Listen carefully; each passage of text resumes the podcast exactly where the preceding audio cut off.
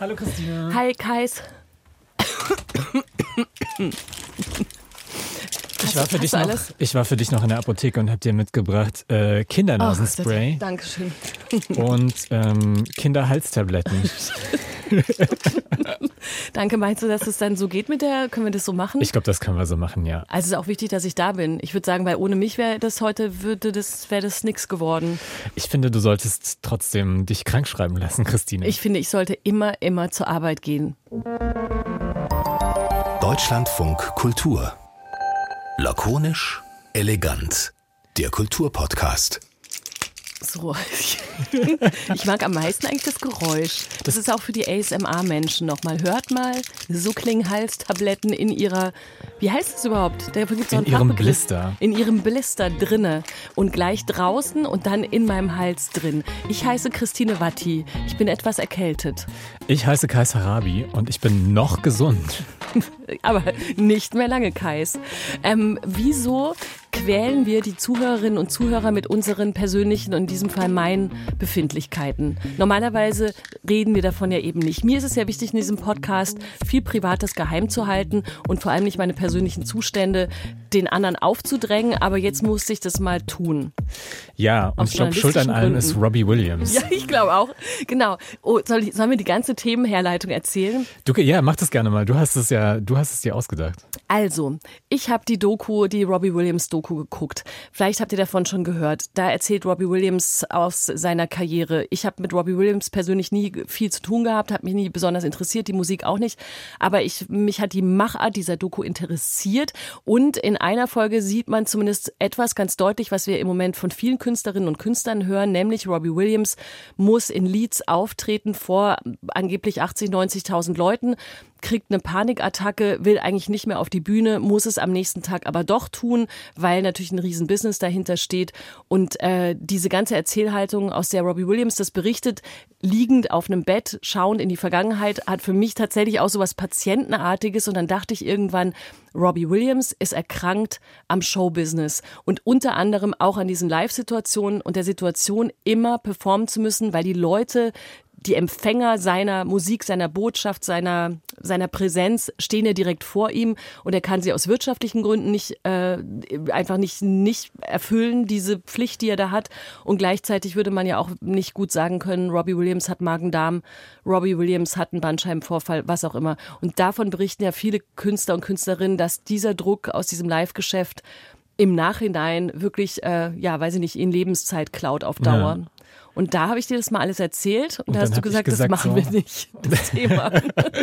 ja, aber es hat irgendwas in mir, so eine Seite in mir angeschlagen, weil ich nämlich so das Gefühl habe, dass diese, diese The Show Must Go On Gedanke ja nicht nur auf Stars, die auf großen Bühnen stehen, zutrifft, sondern ganz viele von uns. Zum Beispiel eine Christine Watti, die äh, einen Podcast hosten muss und ähm, sich einfach nicht krank schreiben lassen will, sondern stattdessen lieber doch ins Studio geht und mich, um mich anzustecken. ähm, und dieses Phänomen hat auch einen, einen, einen Fachbegriff, also es gibt da tatsächlich ähm, ein, ein, Fachwort für Präsentismus, wenn Leute trotz Krankheit auf Arbeit gehen. Ähm, und wir haben überlegt, mit wem sprechen wir darüber am besten. Und äh, dann ist uns sofort Berthold Meyer eingefallen. Berthold Meyer ist Hochschullehrer des Jahres 2024. Er ist Organisationspsychologe und DJ und lehrt in Chemnitz. Herzlich willkommen, Berthold Meyer. Schön, dass du da bist. Vielen Dank für die Einladung. Und ich bin auch erkältet. Ja, das ist nämlich das Allertollste. Das ist wirklich der, der schönste Plot-Twist, dass tatsächlich du auch erkältet mm. bist. Warum ja. bist du denn trotzdem irgendwie jetzt heute ans Telefon gegangen, beziehungsweise in diese Leitung zu uns zu lakonisch elegant eingestiegen und bist nicht zu Hause geblieben? Naja, ich konnte euch doch nicht hängen lassen. So, ich habe gedacht, wenn ich jetzt nicht komme, dann könnt ihr die Sendung nicht machen. Und ihr habt bestimmt eine voll wichtige Deadline, dass die irgendwie, keine Ahnung, morgen veröffentlicht werden muss und so. Und ich wollte euch nicht hängen lassen. Und außerdem musste ich sowieso zur Arbeit gehen heute, weil ich heute Vorlesungen habe. Und die kann ich auch nicht ausfallen lassen, sonst komme ich mit dem Stoff nicht durch. Wahnsinn.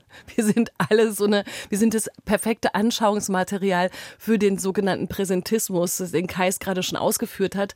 Ähm, das ist, da, dieses Wort ist noch gar nicht so geläufig. Wieso kanntest du das eigentlich, Kais? Du hast dich damit befasst, aber ist, mir war das gar nicht bekannt, dass es dafür einen Fachbegriff gibt. Ich kannte das, glaube ich, einfach aus so einem Spiegel Online-Artikel, den ich zu Corona-Zeiten mal gelesen habe, weil da natürlich das Thema, gehen Leute krank auf Arbeit, stecken sie dann alle mit Corona an, irgendwie sehr, sehr präsent war.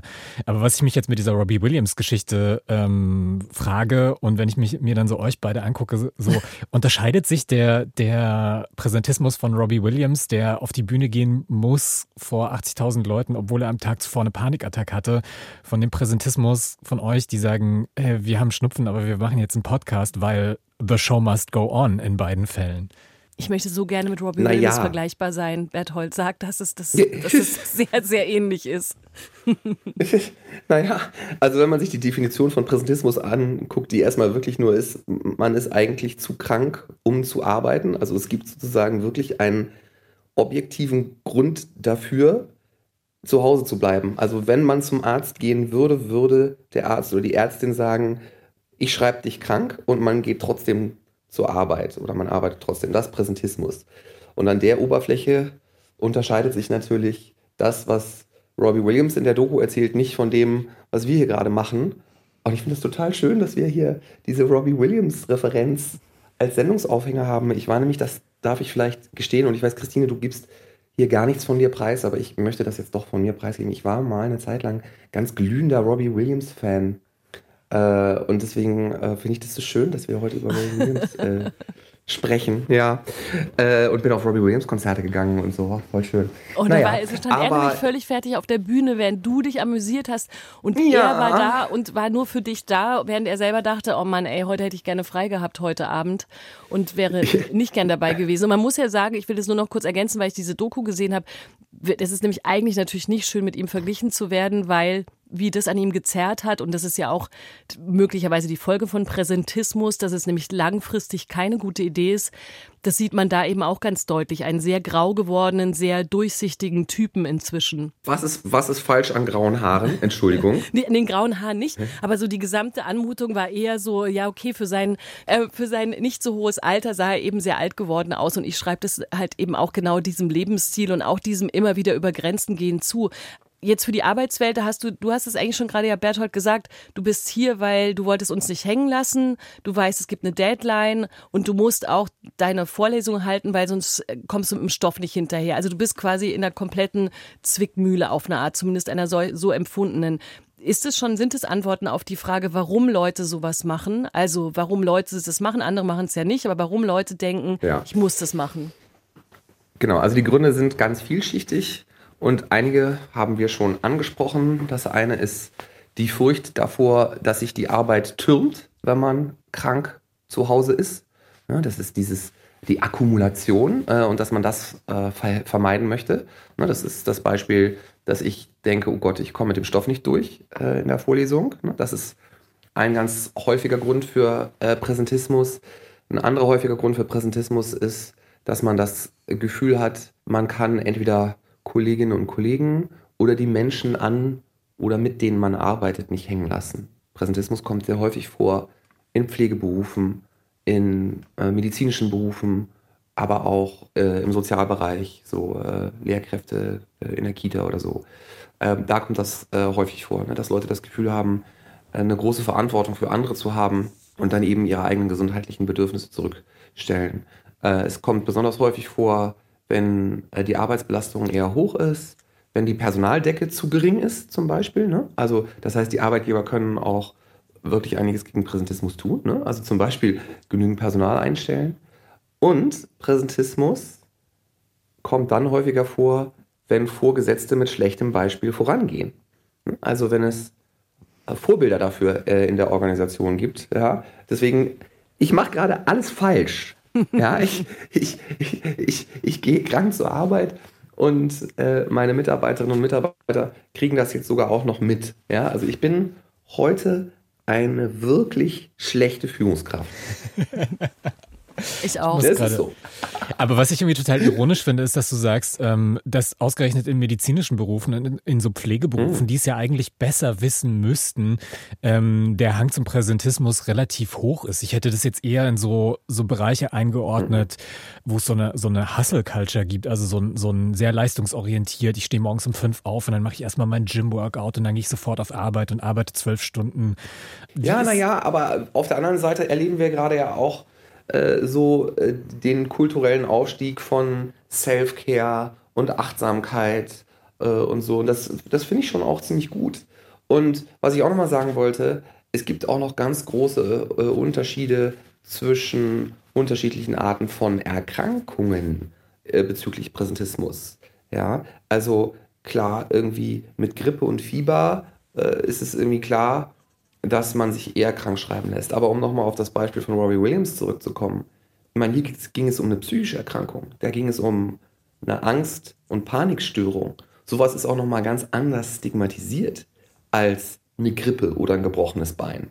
Ne, ich kenne diese schöne Geschichte, äh, die mal ein anderer Dozent äh, in seiner Vorlesung äh, erzählt hat, diesen Vergleich zwischen ein Kollege bricht sich irgendwie das Bein und äh, kompliziert und landet für drei Wochen im Krankenhaus.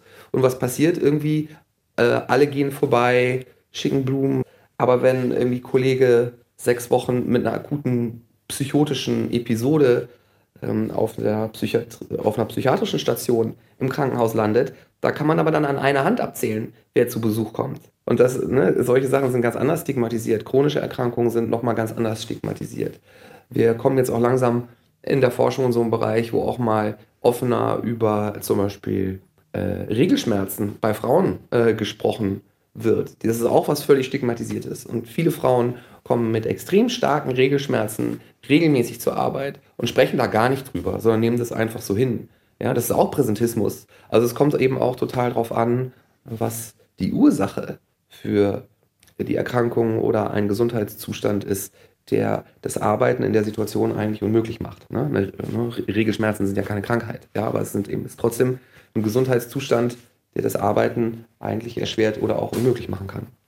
Aber wie lange dauert das denn, bis sich so eine, so eine Einstellung zu diesem Art von, zu dieser Art von Nicht-Funktionieren eigentlich ändert? Weil einerseits gibt es diese Bewegung, ich würde das jetzt mal kurz unter die Bewegungsüberschrift setzen, nämlich dass man eben offener über verschiedene Krankheitszustände spricht, eben über Menstruationsbeschwerden, was du gerade schon aufgeführt hast. Und gleichzeitig aber kann ich noch nicht so richtig feststellen, dass, dass also dass dieses dieses anscheinend, und da müsstest du mir nochmal helfen, wo das eigentlich herkommt, dieses eingepflanzte, naja, stell dich nicht so an Moment schon total überwunden ist. Es ist ganz unterschiedliche Menschen vorhanden, das ist mir schon auch klar.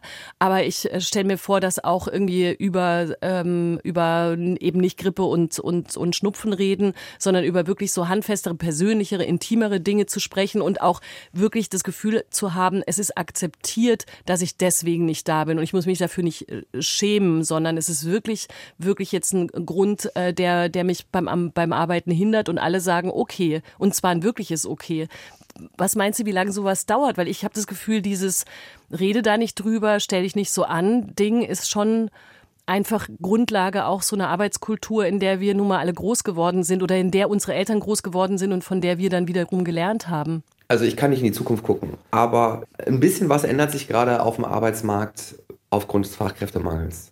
Mhm. Ne? Also äh, früher sind auch viele Menschen deswegen krank zur Arbeit gegangen, weil sie Angst hatten, äh, Schwäche zu zeigen und im Zweifelsfall einen Job zu verlieren.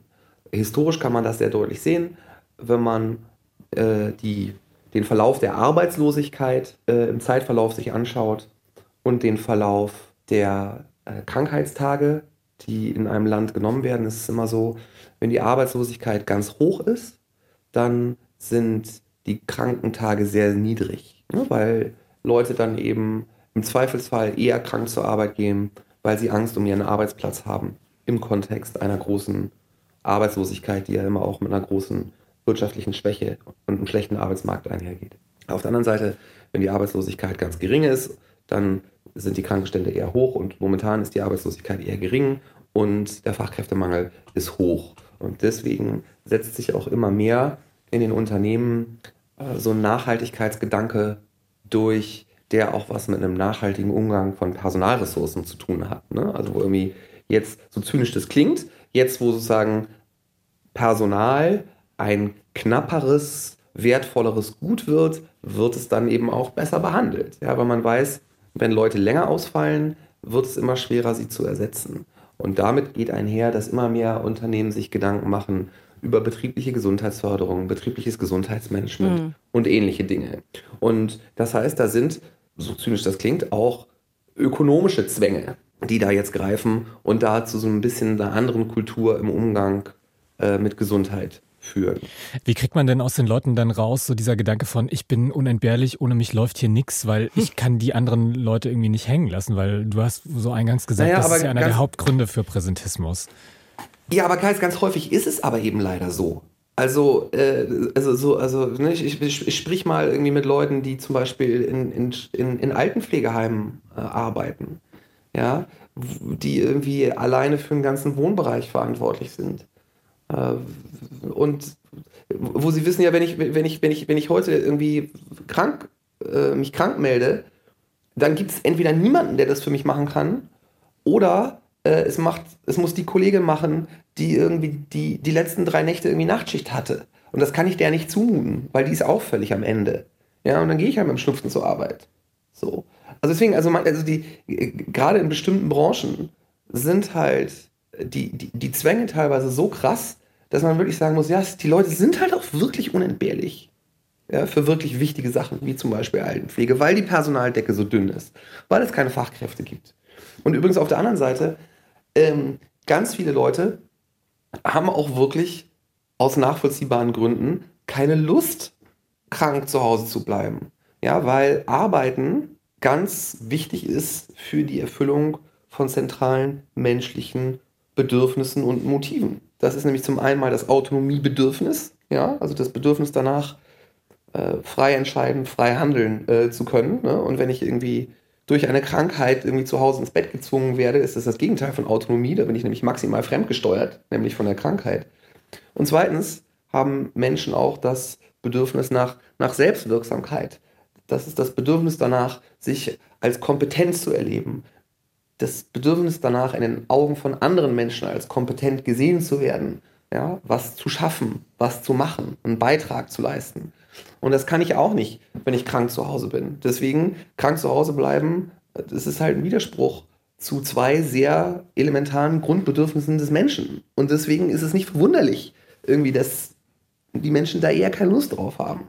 Und wie, deswegen wird es das immer geben, ja. Und obendrein kommt natürlich irgendwie unsere unsere protestantische Arbeitsethik, ja, äh, die wir irgendwie von der Pike aufgelernt haben. Aber da verändert sich eben ein bisschen was. Also deswegen, das, die Gründe dafür sind vielschichtig. Ne? Die liegen, die liegen in, der, in der Person selber, aber auch im Kontext des eigenen Arbeitsplatzes.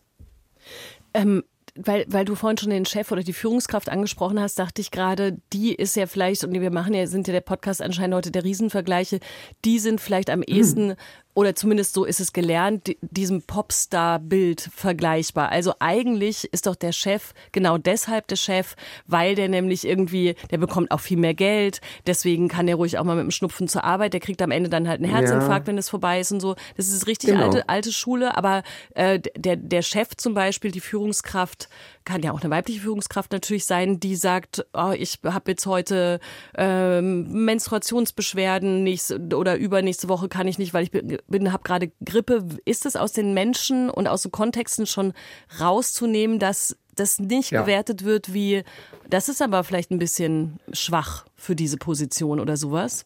Ey, wie alt bin ich ja, denn also eigentlich? Aber ich bin, ich bin total, ich bin nee. total geprägt, glaube ich, wirklich davon. Also dieses, also der, der Herzinfarktchef ist, äh, glaube ich, Teil. Ja, aber das ist auch eure ja. komische, toxische Medienkultur, wenn ich das mal so ganz hart irgendwie sagen darf. Also so, äh, wenn man von außen auf euch Medienmenschen irgendwie schaut, dann hat man schon manchmal das Gefühl, wow, äh, ihr schreibt die Selbstausbeutung aber auch richtig groß. Weil ganz ehrlich, die Art von Führungskraft, die du, die du beschreibst, ähm, ist eine schlechte Führungskraft und es ist auch ein Ding der Vergangenheit, so ein Führungsverständnis zu haben und das Total. setzt sich auch in der Führungsforschung immer mehr durch. Ja. In der Führungsforschung äh, sprechen wir gerade von einem, von einem großen Paradigmenwechsel hin, weg von der sogenannten heroischen Führung, von einem heroischen Führungsverständnis hin zu einem postheroischen Führungsverständnis.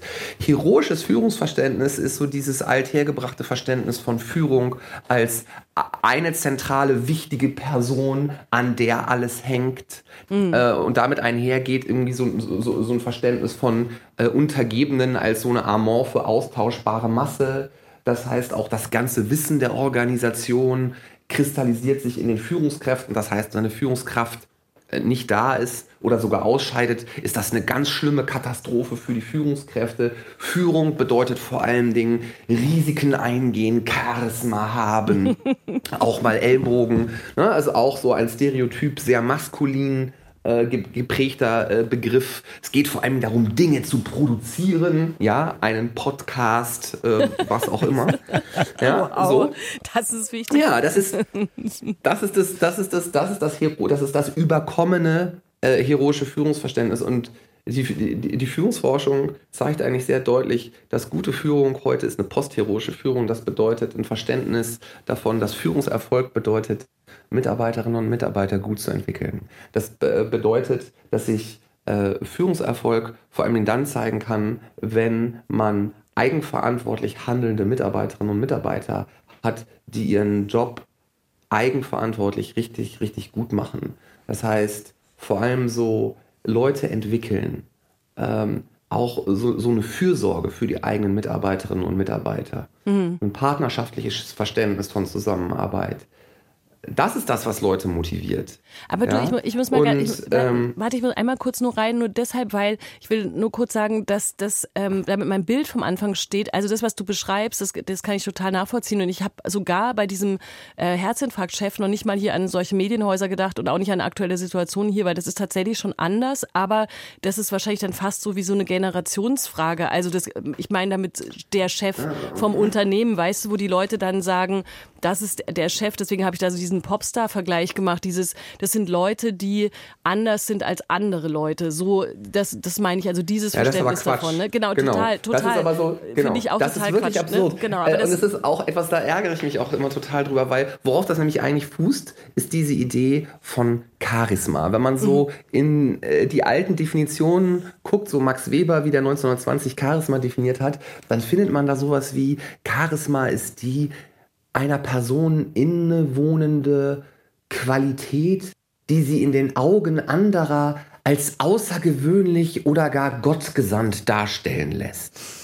So, das heißt, das ist total absurd. Es ist nämlich gar nicht inhaltlich definiert. Ne? Charisma ist, ist ursprünglich definiert worden als in den Augen von anderen großartig sein. Und das ist bis heute unser Verständnis von Führung. Ja, das ist irgendwie, dieses, dieses, genau diese Rockstar-Führung. Ja, das müssen irgendwie Leute sein, die, die, die haben sowas in sich. Ja, das, also das hat man oder das hat man nicht. Ja, und wenn du das nicht, wenn du das nicht hast, dann hast du irgendwie Pech, Pech gehabt. Das ist wirklich Quatsch. Mhm. Also Führung ist im Wesentlichen zwei Dinge, ja. Nämlich, das ist, das eine ist Aufgabenstrukturierung und das andere ist Mitarbeiterorientierung, zu den Leuten eine gute Beziehung unterhalten. Irgendwie die Mitarbeiterinnen und Mitarbeiter kennenlernen, gucken, was motiviert jeden Einzelnen. Das ist nämlich bei den Leuten unterschiedlich, was sind deren Ziele ähm, und wie kann ich es hinkriegen, eine gute Beziehung irgendwie zu denen zu gestalten. Das sind die einzigen zwei Dinge, die man als Chef machen muss. Das ist nicht Rocket Science. Und dann das kann, kann auch, auch jeder lernen. Und dann kann man auch Grippe haben, auch als Chef. Am Ende kann man dann ja, auch mal zu Hause bleiben. Ich glaub, ja, das ist total wichtig. Das nennt sich gesundheitsorientiertes Führungsverhalten. Entschuldige, Kaiser, wenn ich dich unterbreche. Aber da gibt es jetzt auch irgendwie ähm, seit, seit 2010, 11 irgendwie äh, gute Forschung äh, zu, gute, gute äh, Fragebögen, dass die Führungskraft einen Führungsstil an den Tag legen muss heutzutage, der ähm, klar macht, dass Gesundheit wertgeschätzt wird, dass auf Gesundheit geachtet wird und das muss sich auch im Verhalten äh, zeigen äh, zum Beispiel in der Arbeitsgestaltung. Und gesundheitsorientierte Führung bedeutet eben auch, dass man das gegenüber sich selber zeigt. Das heißt, äh, ich habe äh, zum Beispiel irgendwie vor einiger Zeit mal, ich weiß gar nicht, ob das noch auf Twitter, als es noch Twitter gab, war oder auf LinkedIn, äh, war, war so eine Geschichte in meiner Timeline, wo da hat eine Mitarbeiterin in irgendeinem Bürojob einen Karenztag äh, genommen. Ne? Ihr kennt das, das gibt es in vielen Firmen und Organisationen, dass man das Recht darauf hat, keine Ahnung, im halben Jahr, drei Tage insgesamt äh, mal zu sagen, ich bleibe heute mal aus gesundheitlichen Gründen zu Hause, ohne dass man dafür eine Krankschreibung beibringen muss. So, also und das war so, da machte also eine, eine, eine Mitarbeiterin nahm sich einen Karenztag und richtete sich dann für diesen Karenztag so eine automatische E-Mail-Antwort ein. Und da war sie sehr offen drin. Äh, also das war so eingerichtet, dass das nur an äh, E-Mails von Kolleginnen und Kollegen, also es war sozusagen unternehmensintern. Und in ihrer, in ihrer unternehmensinternen automatischen Antwort stand sowas drin wie, ähm, äh, liebe Leute, irgendwie meine Akkus sind komplett leer, äh, ich, muss mir, ich muss mich heute mal einen Tag um meine psychische Gesundheit kümmern. Ich bin dann Montag äh, wieder da mit vollem Einsatz. Und dieser Autoresponder ging dann an ihren Chef, an ihren Vorgesetzten. Der schrieb ihr eine E-Mail und kriegte, dieses, kriegte das zurück. Und was hat der Chef gemacht? Der Chef hat das ähm, an alle äh, Teammitglieder von ihm äh, weitergeleitet und hat äh, gesagt, guck mal hier, ähm, nehmt euch ein Vorbild an, keine Ahnung, wie sie hieß, Karin oder was. So, äh, so, ich finde, ich bin total stolz darauf, dass wir hier bei uns ein Klima haben, äh, das es erlaubt, äh, sowas hier preiszugeben. Ich finde das super ähm, und ich bin stolz darauf, irgendwie äh, diese Person in meinem Team zu haben.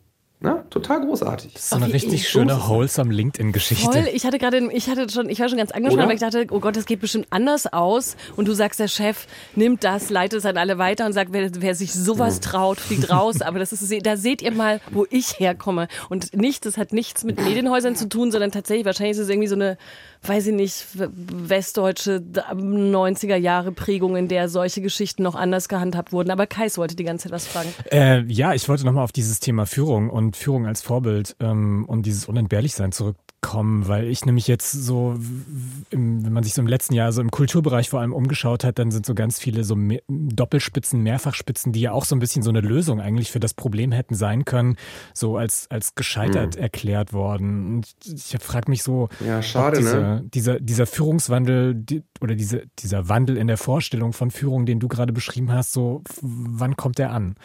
Ja, das wüsste ich auch gern äh, weil zum Beispiel ähm, gibt es immer noch diese total starke Überzeugung, dass Führungskraft sein bedeutet 115 Prozent arbeiten. Ne? So Führung und Teilzeit zum Beispiel ist in den Köpfen von vielen Menschen komplett unvereinbar und in vielen Unternehmensstrukturen eben auch.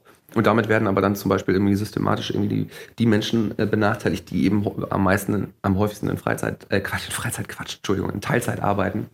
Und das sind vor allem äh, Frauen, die Kinder zu Hause haben. Und deswegen ist die Idee, dass man zum Beispiel eine Führungsposition aufteilt, dass sich halt zwei Menschen zum Beispiel eine Führungsposition teilen, ist eigentlich eine super Idee. Ja, also und übrigens in anderen äh, europäischen Ländern, gerade in skandinavischen Ländern, gibt es das schon viel häufiger als äh, bei uns in Deutschland. Ähm, aber irgendwie, boah, also ich, ich, so Wandel ist halt wirklich schwierig. Ne? Und ich meine, sowas braucht halt häufig Jahre oder Jahrzehnte.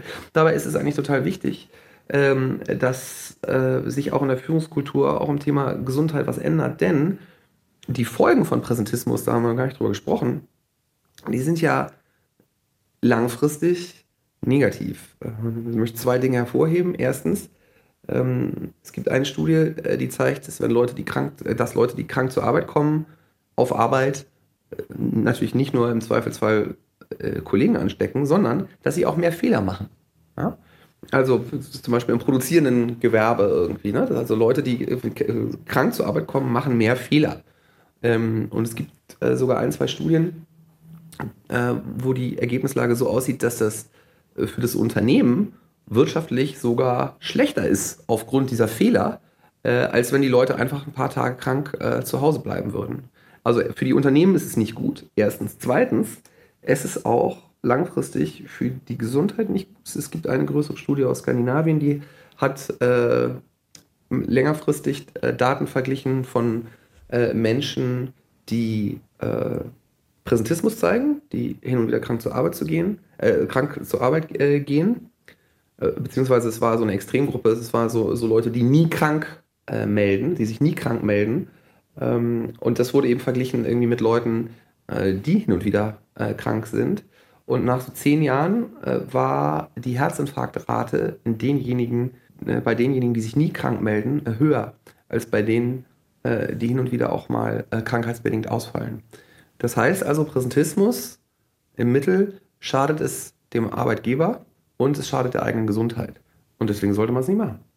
Gut, Berthold, dann gehen hm. wir beide jetzt mal nach, nach Hause an dieser Stelle. Ja. Dann ist, reißt der Podcast einfach so ab. Dankeschön. Ich kann ja hier noch ein bisschen vor mich hin monologisieren. nee, aber ich habe noch, so, hab noch so viele Fragen.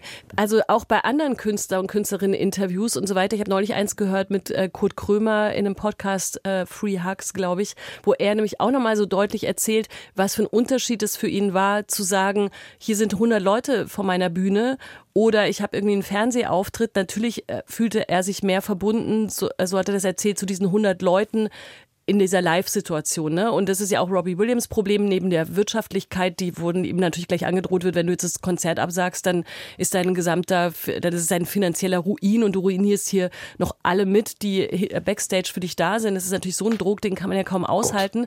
Und dann dachte ich aber auch an dich, Berthold, weil du bist ja auch zum Beispiel DJ. Und dann habe ich mich gefragt, ist es hm. ein Unterschied, wenn du zum Beispiel so angekränkelt bist wie jetzt, also, äh, also eine Vorlesung halten, ein DJ-Gig absagen, also spürst du so Unterschiede, je nachdem, weil du Total. dich verpflichtet fühlst, da, die kommen da hin, die wollen, ich versau den Leuten voll den Abend, wenn ich jetzt das nicht mache? Ja, ne? Erzähl mal, ja, was gut, der ja, gut. Also, also so, so, so, so wichtig nehme ich mich dann, glaube ich, irgendwie äh, als, als DJ nicht, aber ganz ehrlich, ich habe noch nie äh, einen, einen DJ-Gig aufgrund von Krankheit ausfallen lassen. Noch nie. Ähm, und das liegt unter anderem daran, dass du, äh, wenn du als Künstler unterwegs bist, gerade wenn du davon leben musst, und ich mache das ja eher so als pa passioniertes Hobby neben, nebenbei, ich habe ja irgendwie einen, einen, sicheren Beruf, aber wenn du als Künstler oder Künstlerin davon leben musst, ja, du bist ja sowas wie selbstständig äh, und da äh, jeder abgesagte Gig geht halt erstens richtig ins Geld und zweitens verringert natürlich jeder abgesagte Gig die Wahrscheinlichkeit auf den nächsten Gig. Denn ne, mit jedem Gig empfiehlst du dich ja weiter ähm, und hoffst, dass sich daraus vielleicht noch irgendwie das nächste Booking äh, äh, generiert. Ja, und, und, äh, und davor hast du Schiss. Mhm. Und dazu kommt natürlich eben noch, dass du die Leute äh, gut, in meinem Fall in der Regel irgendwie kommen die Leute nicht im Club, um jetzt ausgerechnet mich spielen äh, zu hören. Ja, aber natürlich, bei anderen Leuten ist das ganz anders. Und natürlich willst du die Leute dann irgendwie nicht hängen lassen. So, und das, das kommt alles zusammen. Ja, und deswegen ist das eben nochmal ganz was anderes als selbstständige Künstlerin oder Künstler, ähm, als äh, wenn man irgendwie einen festen, abgesicherten Beruf hat. Das kann man doch nie auflösen. Das macht mich irre an diese Nacht. Ja, genau, aber das ist so, also ich finde diese, dieser Spagat zwischen dieser Popstar-Figur und der gesamten Verantwortung, die auf diesem Abend, auf dieser Idee, auf dieser Konzertkarte liegt, versus eine Welt, in der man eben eigentlich gerade lernt zu sagen, mir geht's einfach nicht gut, jetzt müsst ihr mal kurz akzeptieren und das, weil, also damit würde man ja sozusagen die, die Popstar-Figur, die DJ-Figur total entzaubern, wenn die plötzlich, also die soll ja, die ist ja deswegen ein Popstar, weil die ist über, übergroß, ne? Mhm. Und wenn die plötzlich anfängt mit, ich kann heute nicht, ich bin heute ein bisschen schwach, also kann die, kann die Gesellschaft und das Fantum das aushalten? Also neben den finanziellen ja, Fragen, meine, ne? die, die müsste man anders klären, da müsste man Absicherung schaffen und so weiter, aber das ist ja nicht unser ja. Thema, sondern eher kann man schwach sein, wenn man eigentlich per Berufsbezeichnung die Überfigur ist. Wird es jemand akzeptieren? Nicht besonders gut. Ne? Nein, also da sieht man nämlich auch, wie stark die Situation ist. Das Verhalten von Menschen ist immer dadurch beeinflusst, erstens, was sind unsere eigenen Bedürfnisse und Ziele und das andere ist die Situation. Hm. Ja, und ich kann mir kaum eine stärkere Situation vorstellen, als ein Live-Konzert vor 80.000 Leuten. Ja, so. Und natürlich gehst du da auf die Bühne. Ja, auch mit einer krassen Panikattacke. Ja, weil, weil, das, weil die Situation so krass stark ist. Und das ist, das ist, ich halte das auch nicht für realistisch änderbar, ehrlich gesagt. Also natürlich brauchen wir sowas wie einen Kulturwandel und ich glaube, den haben wir auch ein Stück weit. Aber ich glaube, da, da darf man auch nicht zu viel erwarten. Ne, du, Christine, du hast es eigentlich alles selber schon gesagt. Ja, irgendwie äh, äh, Popstars sind Popstars. Und in der, in der Definition des Popstars steckt irgendwie die Übergröße. Und da steckt natürlich auch irgendwie äh, sowas drin. Auf der anderen Seite gibt es natürlich auch Popstars, und vielleicht ist das auch was Neues, die irgendwie auch eine gewisse Verletzlichkeit auch nach außen tragen und das auch zulassen. Ja, so. Äh, und auch darüber sprechen. Auch über die eigenen irgendwie Probleme, die eigenen, vielleicht auch die eigenen psychischen Probleme. Und deswegen, da ist schon ein bisschen ein Kulturwandel. Und das finde ich auch gut. Und ich glaube, da hat man heutzutage auch insgesamt mehr Verständnis für. Aber ich glaube auch, ich glaube trotzdem nicht, äh, dass, äh, dass ein Popstar ernsthaft äh, bei einem ausverkauften Stadion für 80, 90.000 Leute äh, sagen würde so, oh, puh, äh, meine Psyche heute, nee, ich bleib mal lieber, ich bleib mal lieber Backstage. Hm. Ich glaube, es hat halt auch sehr viel mit diesem Spruch The Show Must Go On zu tun, der ja so in das die stimmt. DNA des Showbiz eigentlich so eingebacken ist, so egal ja. was passiert. Am, am Ende des Tages wird immer jemand auf der Bühne stehen und Angels für dich singen und es wird Robbie Williams sein. Gott, es ist, oh. es ist gleichzeitig schön und so schrecklich. Also ich finde, das wird da schon selber ganz eng ums Herz. Also nicht aus, äh, aus Popstar-Romantizismus, sondern wirklich von diesem Moment, dass man weiß, du kannst das nicht anders machen. Auf eine Art. Sonst ist alles alles. Ja, ein bisschen, ein bisschen anders. Ja, ein bisschen anders. Nein, ach, jetzt das, aber das ist doch jetzt, aber auch jetzt aber, kein Grund zum Kulturpessimismus. Nee, aber es also ist auch irgendwie toll, so pessimistisch zu sein, weil man dann wird es noch größer, versteht ihr? Wenn das so fühlt. ah ja, okay. Wie schlimm und hart und riesig das ist. Ja, Weltschmerz, ja. Weltschmerz. Ja, keine guten, keine guten Popsongs ohne Weltschmerz. Absolut. Ja, vielleicht deswegen, vielleicht guck mal hier, vielleicht ist auch deswegen Pop so groß, weil sich die Stars auch häufig so quälen. Vielleicht können sie nur deswegen diese schönen Lieder schreiben. Und vielleicht wären wir mit unserem Nasenspray und unseren Halstabletten auch gerne Popstars, Berthold, in Wirklichkeit. Vielleicht ist, mm. deswegen sind wir hier, präsent. Ich glaube, ich schicke euch jetzt beide ins Bett zum Auskurieren mit euren Halstabletten und eurem Nasenspray. Ja, ich weiß nicht, wer von uns beiden diesen Rat von Dr. Dr. Harabi wirklich diesem Rat folgen wird. Wir können es ja mal heute Abend checken. Wahrscheinlich keiner. Wahrscheinlich keiner. Aber ich will mir nicht nachsagen, äh, dass ich es nicht versucht habe. Ja, das stimmt. Berthold Meyer, das, das, Berthold, das war super toll mit dir und wir können vor allem auch gleich mal ähm, weiterempfehlen, wer dich noch mehr hören will als in diesem Podcast, kann es natürlich in verschiedenen Radiosendungen tun, aber auch zwölf Folgen lang im Podcast People of Science. Es sind sogar 13 Folgen. Äh, 13, stimmt. Es gibt ja noch eine Live-Folge, genau. Ja. ja, richtig. People of Science heißt dieser Podcast. Da spricht Berthold nämlich mit Wissenschaftlern und Wissenschaftlerinnen und das ist eine Produktion von Deutschland von Kultur und Arte. Habe ich mal kurz eine Werbeeinlage reingelegt noch, weil Berthold Meyer wirklich Super. viel tolle Sachen arbeitet. Danke, dass du heute bei Lakonisch Elegant zu Gast warst. Und gute Besserung. Genau. Vielen Dank, dass ich. Ja, danke schön. gute äh, euch, also Christine, die auch gute Besserung danke. und vielen Dank für die Einladung. Sehr gerne. Kann ich vielleicht noch kurz bleiben, wenigstens, bevor du mich wirklich nach Hause schickst, weil du hast ja versprochen, dass wir noch über einen Podcast sprechen wollen. Genau, ich habe äh, versprochen, dass ich noch einen Podcast-Tipp für dich mitbringe, den du dann zu Hause im Krankenbett hoffentlich auch anhören wirst. Okay. Äh, und er hat auch so im weitesten Sinne was mit Krankheit zu tun. Es kommt sozusagen von kranken Menschen zu kranken Computern und Computerviren. ähm, ich würde dir und euch, liebe Lakonisch-HörerInnen, äh, einen neuen Podcast empfehlen, der Dark Avenger heißt und vom Deutschlandfunk kommt. Der ist so ein bisschen so ein geiler Computer-Retro-Podcast. Der entführt uns in die 80er. Da waren Computer noch beige, glaube ich. Mhm. Ähm, du wirst es besser wissen als ich, Christine.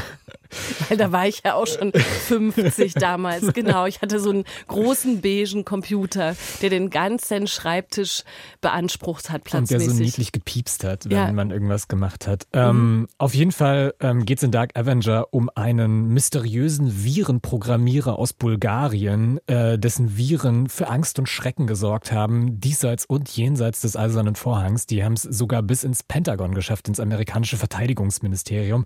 Also richtig krass. Und das Irre ist, die Identität dieses Virenprogrammierers ist bis heute unbekannt. Und das hat ähm, Shazad Golab und Max Brose vom Deutschlandfunk aber nicht aufgehalten, trotzdem zu versuchen, diesen Programmierer ausfindig zu machen. Und ich habe mich mit Shazad Golab getroffen und ganz kurz mit ihr über den Podcast gesprochen, um ihn dir extra noch, noch schmackhafter zu machen und wollte ähm, von ihr wissen, wie sich die beiden eigentlich auf die Suche nach dem Dark Avenger gemacht haben. Das war natürlich eine ganz schöne Reise. An sich ist das natürlich erstmal ein Thema, zu dem man eher schwierig recherchieren kann, weil es ein bisschen, sagen wir mal, ein bisschen touchy ist. Zwar ist es so, dass damals Computervirenschreiben erstmal nicht illegal war, weil das noch ein so neues Phänomen war. Dass es da gar keine Gesetze gegen gab. Ähm, trotzdem haben wir es irgendwie geschafft, uns an die Freunde und an die Feinde des Dark Avengers ranzutasten, die mit uns auch tatsächlich über das Thema sprechen wollten. Gleichzeitig wollten wir aber keinen reinen Recherche-Podcast machen. Unser Ziel war ja so ein bisschen herauszufinden, wer ist dieser Dark Avenger, weil das weiß eben niemand. Und das machen wir, indem wir einmal diese klassische Recherche haben, aber eben auch so eine Art Erzählstimme, die uns ganz, ähm, die uns etwas immersiver auf so eine Zeitreise mitnimmt in das Bulgarien der 80er, 90er Jahre. Und das klingt dann ungefähr so. Ein Offizier, Ende 20, geht zu seinem Arbeitsplatz. Er löst die Nachtschicht ab in einem Computerraum. Morning, Sir. Good morning, Sir. Es ist 1990. Die Mauer ist gefallen. Die baltischen Staaten haben sich unabhängig erklärt. Die Sowjetunion scheint sich aufzulösen. Der Informatikspezialist vertieft sich in seinen Rechner, schiebt eine Diskette ein. Wahrscheinlich gießt er sich einen Kaffee aus seiner Thermoskanne nach. Doch plötzlich friert sein Bildschirm ein. Er kann nichts mehr anklicken oder schreiben. Aber es erscheint ein Text. Eddie lives somewhere in time. Der Informatiker wirft schnell die Diskette aus, aber es ist bereits zu spät. Ein Teil der Daten auf seinem Computer ist bereits gelöscht. Der Rechner ist unbrauchbar, zerstört. Dem Offizier bricht der kalte Schweiß aus. An einem Backup-Rechner kontrolliert er den Quellcode auf seiner Diskette. Er ist 1800 Bytes länger als sein Programm. Ganz unten, am Ende des Codes, steht etwas geschrieben, in pixeligen Buchstaben grün auf schwarz. Es ist ein einfacher Satz, der am Anfang unseres Mythos steht. This program was written in the city of Sofia. Copyright 1988-89. The Dark Avenger. Ist ja auch ganz schön, ganz schön spannend erzählt, finde ich, und ähm, klingt auch irgendwie ziemlich cool. Was hat euch an dieser Geschichte des Dark Avenger gereizt, dass ihr gesagt habt, so, wir machen da jetzt einen Podcast zu? Also einmal ist es natürlich einfach ein Mythos und für mich will so ein Mysterium auch immer gelöst werden. Das heißt, das ist erstmal äh, super faszinierend für mich gewesen. Wer war dieser Dark Avenger? Und ähm, ja, genau da. Also das ist einmal der eine Punkt an der Recherche und der andere war für mich auch ich habe einfach eine Verbindung nach Bulgarien. Ich habe vor äh, ich habe 2017 da mal ein halbes Jahr lang gelebt und mich seitdem eigentlich äh, nicht mehr von diesem Land trennen können. Also ich finde die Geschichte, die Kultur, die Sprache alles super spannend und bin auch regelmäßig da. Und diese Zeit, Ende der 80er, Anfang der 90er, auch in so einem kleinen Land wie Bulgarien, da ist so viel Spannendes passiert, was wir hier im westlichen Europa eigentlich gar nicht so wissen und uns auch gar nicht aktiv dran zurückerinnern, weil alles so ein bisschen hinter diesem ja Ostblock und Sowjetunion und Kalter Krieg irgendwie verschwunden ist. Und das versuchen wir in dem Podcast auch eben nochmal aufzuzeigen, was für spannende Ideen es eigentlich auch in diesem Bereich damals zu der Zeit gab. Ja, und vor allem auch, wie viele spannende Geschichten sich dort finden lassen und dann auch erzählen lassen. Jetzt interessiert mich natürlich, habt ihr den Dark Avenger zum Schluss gefunden oder nicht? Dafür muss man natürlich den Podcast hören. Ich will gar nicht so viel vorwegnehmen. Was ich sagen kann, ich glaube, für mich war einer der spannendsten Momente auf jeden Fall. Wir haben ja, wir haben ja auch in Bulgarien natürlich recherchiert und waren auch in Sofia, wo die Computerviren damals herkamen. Und einer der spannendsten Momente war für mich auf jeden Fall, als wir in einer Plattenbausiedlung standen, vor einer Tür und geklingelt haben. Und was dann passiert ist, Christine, äh, das wollte mir Shazad nicht verraten. Das musst du hören und ihr müsst das auch hören in Dark Avenger, dem neuen Podcast vom Deutschlandfunk. Ab Freitag gibt es dann tatsächlich alle sechs Folgen. Vorher sind schon vier Folgen online, zum Beispiel in der DLF Audiothek und natürlich aber auch überall sonst, wo es Podcasts gibt. Ich ähm, freue mich drauf, den weiterzuhören. Ich habe tatsächlich sogar schon angefangen. Ich finde diese Geschichte total spektakulär und äh, bin gespannt auch auf das Ende, weil das auch eine Geschichte ist, bei der man ja von Anfang an nicht genau weiß, was, was passiert denn eigentlich? Wie weit kommen die beiden denn? Und genau, also deswegen kann ich es noch nicht zu Ende empfehlen, so wie du, weil du hast es schon ganz gehört, aber ich freue mich total, mich da jetzt rein zu ähm, versenken. Ich glaube, du wirst viel Podcast. Spaß haben. Ich glaube das auch. Und ihr Lakonischen, euch wollten wir noch sagen, nächste Woche kommt eine Folge noch mit 54 Books, also dem Internetfeuilleton, mit dem wir über Bücher reden werden und wir werden sogar, wir werden eine Art von Schrottwichteln machen. Ja Themenschrott wichteln. Ich muss mir noch was Nettes überlegen ja, für ich, euch. ich mir auch allerdings. Das wird, glaube ich, eine lustige Runde das nächste Woche. Danach machen wir zwei Wochen Winter-Weihnachts-Schnupfenpause, aber auch da werdet ihr irgendwas in diesem Feed finden. Lasst Genau. euch überraschen. Und bis dahin könnt ihr ähm, Krankschreibungen, Entschuldigungen und Fanpost schicken an lakonischelegant.deutschlandfunkkultur.de. Das machen wir so. Die, die Leute, die, nicht, die die Folgen nicht zu Ende gehört haben oder die mal nicht konnten, die müssen uns eine Krankschreibung schicken. Eine Entschuldigung. Ja. Sehr gut. Okay, gut. Neue Regel bei Lakonisch Elegant. Wer hat die denn verhängt? Wer bist du denn eigentlich? Ich bin Kai Sarabi. Ach und so, wer bist du? Ich bin Christine Watti. Also, bis dann. Tschüss. Macht's gut.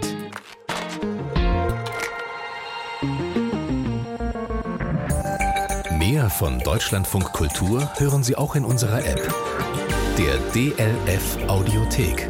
Jetzt kostenfrei herunterladen für Android und iOS.